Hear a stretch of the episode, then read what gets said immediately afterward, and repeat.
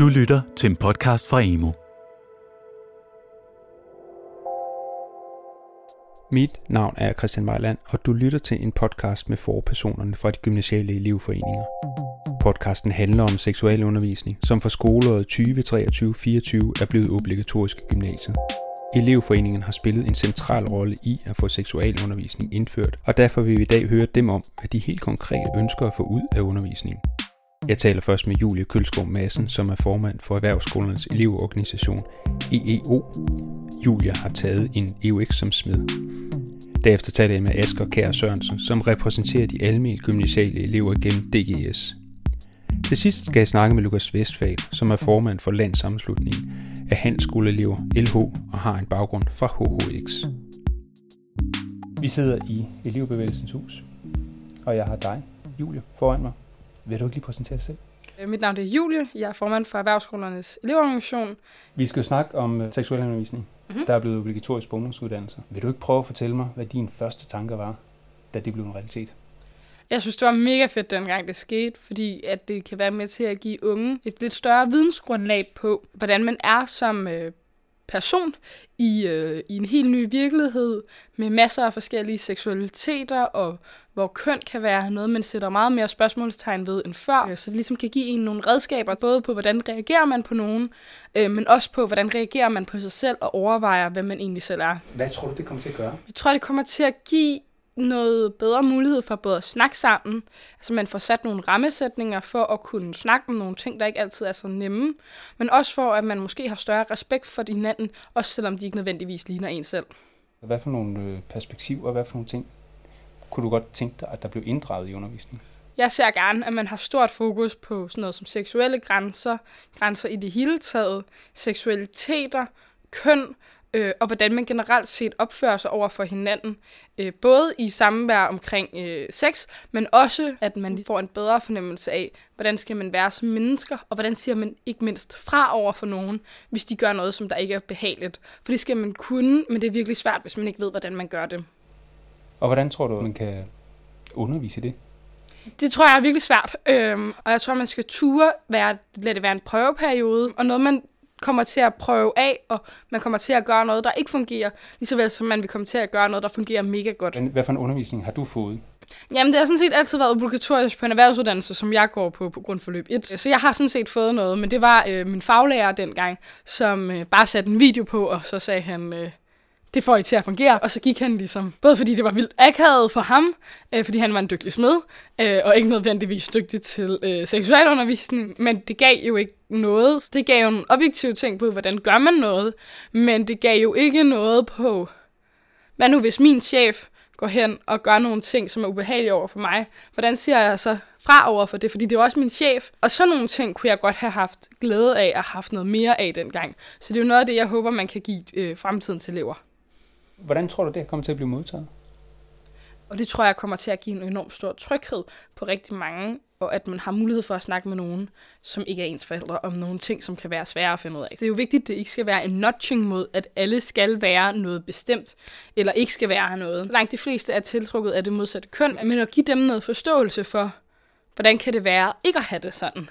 Øh, og det tror jeg er super vigtigt, og noget af det, som man kan gøre. Og hvis du nu skulle give et godt råd til en underviser, hvad tænker du? En, der er åben og ærlig, som måske tør at give en lille smule af sig selv. Det behøver ikke at være noget stort eller voldsomt fra dengang de måske var unge. Og som ligesom lytter til eleverne. At det er meget vigtigt, at selvom eleverne får lov til at sige noget, at man også kan mærke, at, at, at ens underviser tager det til sig. At når man siger, jeg synes, det her er vildt svært, at man ikke bliver viftet over i sådan, det kan godt være, men nu er det det her, vi skal snakke om. Men at hvis der er en generel enighed om, at det her er vildt svært, og noget, man godt som klasse for eksempel vil snakke om, at det så er det, der er fokus på, og ikke alt muligt andet. Hvad kunne du tænke dig, at øh, Aske skulle snakke om? Jeg synes, det kunne være mega fedt, hvis øh, Asger også tilfældigvis lige var enig med, at, øh, at seksualitet og grænser og det at kunne sige fra over for andre, fordi det er vigtigt for mig ud på alle uddannelserne, men også fordi, at der er rigtig mange øh, mere voksne ude på arbejdsmarkedet, som aldrig har lært det her. Vi har set rigtig mange ting som MeToo-sager, og det skal være noget, der stopper. Øh, men det stopper først, når alle er enige om, at det ikke skal være sådan mere. Og alle tør sige fra, hvis det sker. Og det kan man kun, hvis man kender til sine grænser, hvis man ved, hvordan man skal sige det, og man har respekt over for hinanden. Og det er derfor, jeg tror, at de her ting er så vigtige for mig. At kunne navigere i det der grænseland, jeg tror jeg bare er vigtigt, at vi lærer, fordi din grænse kan godt være noget andet end min. Men jeg tror, at hvis man begynder at lære alle, at det er okay at sige nej, eller at det er okay at stå fast på nogle af sine ting, så kommer der også med tiden færre, som vi overskrider andres grænser, fordi det vil være en naturlig del af den hverdag, man har, at man selvfølgelig har respekt for hinanden. Så respekt for hinanden er nok det, jeg håber, det endelige outcome vil blive. Tak for det, Julie. Fedt. Vi har ikke bevæget os ud af rummet, men der er kommet en ny ind i stedet for. Vil du ikke præsentere dig selv? Jo, jeg hedder Asger Kjær Sørensen. Jeg er forperson for Danske Gymnasieelevers Sammenslutning. Kan du give mig dit perspektiv eller dine øjne ind i, hvad kommer det til at betyde, at seksuel undervisning bliver en ting på skemaet? Det kommer jo til at have kæmpestor betydning. Det er jo noget, vi har kæmpet for i øh, DGS i rigtig, rigtig lang tid, øh, fordi det simpelthen er nødvendigt, at man har den her seksualundervisning. De fleste de har deres seksuelle debut, mens de går i gymnasiet, og samtidig så kan vi også se, at der var nogle store problemer i forhold til øh, uønsket seksuel kontakt og berøringer osv., som gjorde det nødvendigt, at vi lærer omkring samtykke, grænser, lyst og alle de her ting. Øh, og det øh, kommer vi forhåbentlig til at gøre nu, hvor det er blevet obligatorisk. Hvad ligger der særligt i det her nu, synes du? Den lov, der blev indført, selvom den ikke siger så meget om indholdet, så ligger den alligevel op til, at man skal gå til det her område med flere forskellige fagligheder, og også komme ud over den der klassiske sexsygdomme prævention snak, som nogen måske kender fra folkeskolen. Gå til den her seksuelle dannelse fra flere forskellige fagligheder og se den som en del af den almindelige dannelsesopgave, som gymnasierne har, øh, som også indebærer, at man lærer noget omkring, hvordan man omgås med andre mennesker øh, og, og behandler øh, det her emne med krop, køn og seksualitet i forskellige fagligheder.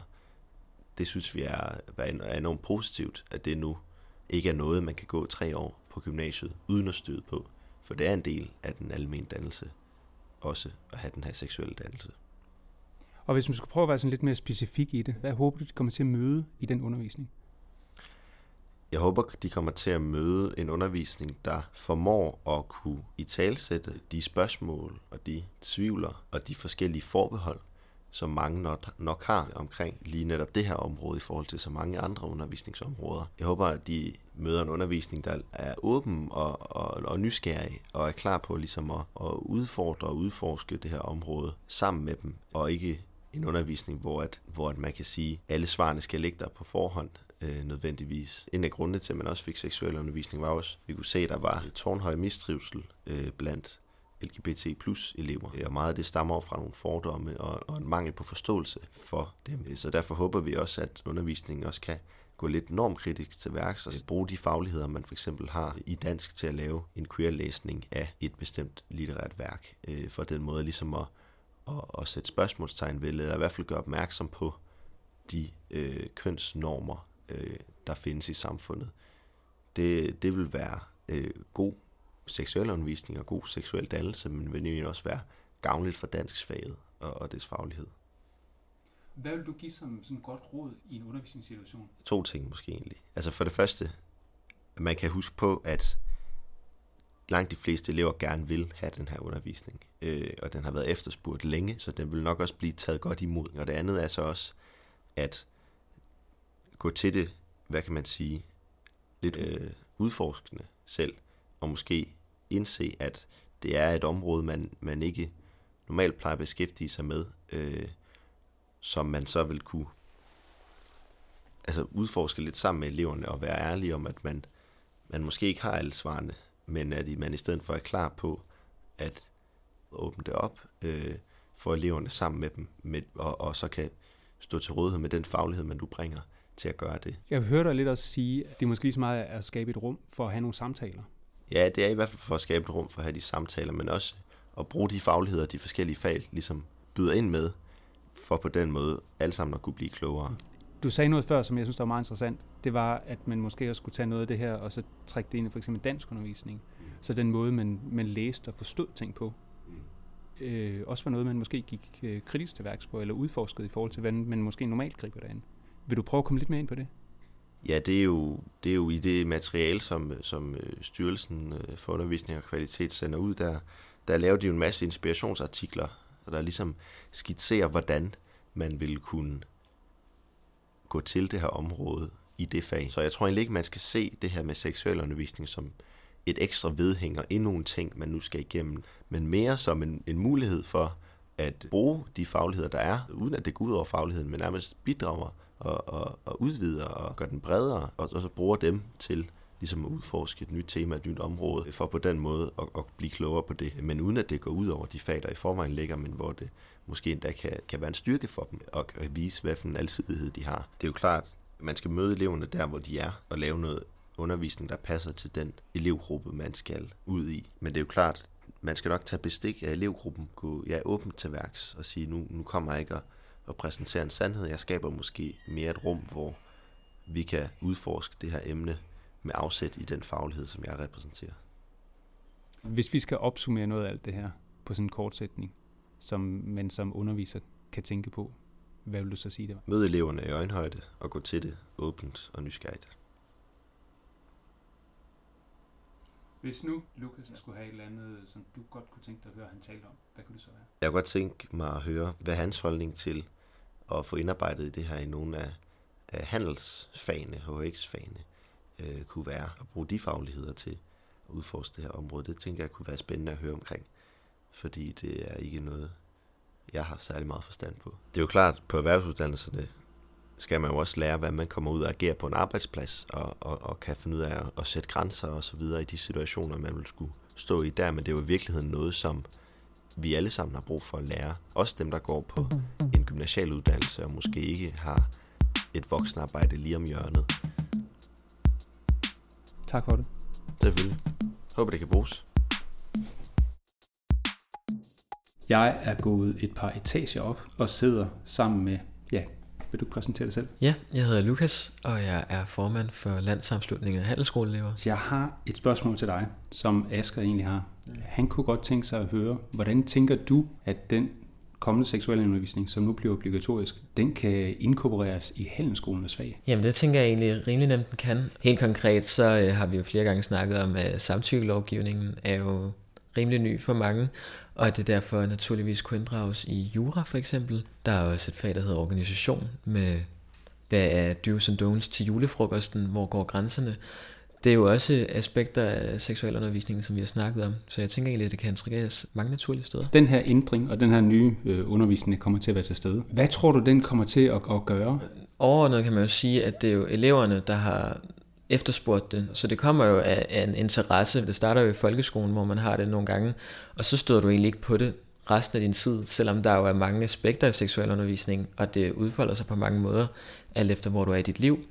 Nu har jeg nævnt jeg samtykkelovgivningen. Der er jo mange andre ting, som udfolder sig, når man bliver ældre også, som ikke er, nu lidt karikeret sagt, ud over de basale ting, man lærer i grundskolen. Hvordan skal man forstå de elever, der sidder der? Hvad kan være en god ting at gøre sig sådan en overvejelse omkring?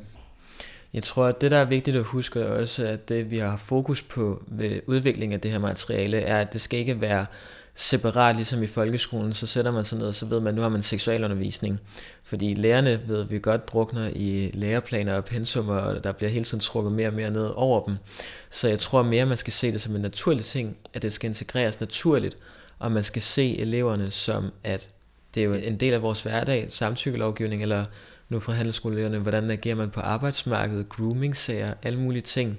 Så jeg tror, som lærer og som elev skal man egentlig bare se det som en naturlig inddragelse i det, man allerede laver. Og hvordan tror du, det kommer til at, at blive modtaget? Jeg tror, det kommer til at blive modtaget rimelig godt, fordi at vi har differentieret det. Og hvad tror du, der er særligt for handelsgymnasierne? Man kan sige, helt konkret har vi jo valgt en erhvervsrettet uddannelse, så der er jo meget fokus på cases og virksomheder. Det er jo egentlig bare at arbejde videre, og det ved jeg godt, det er jo nemmere sagt end gjort, men at fortsætte i de gode rammer, der allerede gør, hvor man så kan drage den her ekstra vinkel på, eller gøre noget andet, eller bruge samtykke som et nyt emne, eller en ny perspektivering. Og hvad fører det her til? Det fører forhåbentlig til, at øh, man som elev, fordi opnår mere dannelse. Det er jo en kæmpe del af så gymnasiet. Vi snakker hele tiden almen dannelse. Det her er jo kæmpe almen dannelse, så forhåbentlig har vi nogle, nogle mere almen dannede elever, og så ser jeg også rigtig gerne, at jo længere vi kommer, at man tager det op igen til revidering af, hvad der er sket, fordi det er jo en, altså, verden rykker sig sindssygt hurtigt. Hvis du havde været igennem den selv, og 10 år frem, hvad ville den have betydet for dig, tror du? Så havde den jo betydet, at jeg var blevet mere almen dannet, og at jeg havde fået nogle flere aspekter på, for eksempel at samtykkelovgivning, eller hvad gør man til julefrokosten, hvad gør man ikke til julefrokosten, så jeg håber jo, at det bidrager til et bedre fællesskab, og et bedre arbejdsmarked, og et bedre erhvervsliv, at vi kan omgås hinanden på en ordentlig måde, og at vi har det med i bagagen. Har du steder, du kan pege på, som værende et godt sted at, at komme lidt længere ned i, i forståelsen af mm. det her?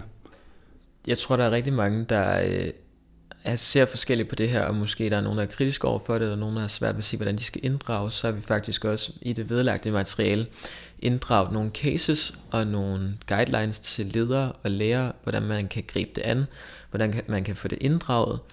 Og så er der nogle vedlagte cases, der er skræddersyet til den enkelte uddannelse, så man kan se, hvordan man naturligt som lærer kan få det inddraget, uden at skal opfinde den dybe tallerken. Der er blevet lagt op til i materialet, at der også på den enkelte skole bliver nedsat et lille udvalg eller en del af elevrådet, hvor at man som elev har mulighed for at inddrage, hvordan den lokale seksualundervisning skal udvikles i samarbejde med ledere og lærere. Og det synes jeg er mega positivt, fordi så får man det gode samspil mellem alle parter, så alle kan se sig selv i det. Så hele elevinddragelsen, der håber jeg også kommer til at fungere rigtig godt, for det er noget, der, der også er blevet lagt, øh, lagt kræfter i og lagt op til. Har du noget, du vil slutte af med at sige? Hmm. Jeg vil gerne slutte af med at sige øh, tak for samarbejdet, og tak for inddragelsen. Det har været en fornøjelse. Du har lyttet til en podcast fra Emu. Find mere viden og inspiration på emu.dk.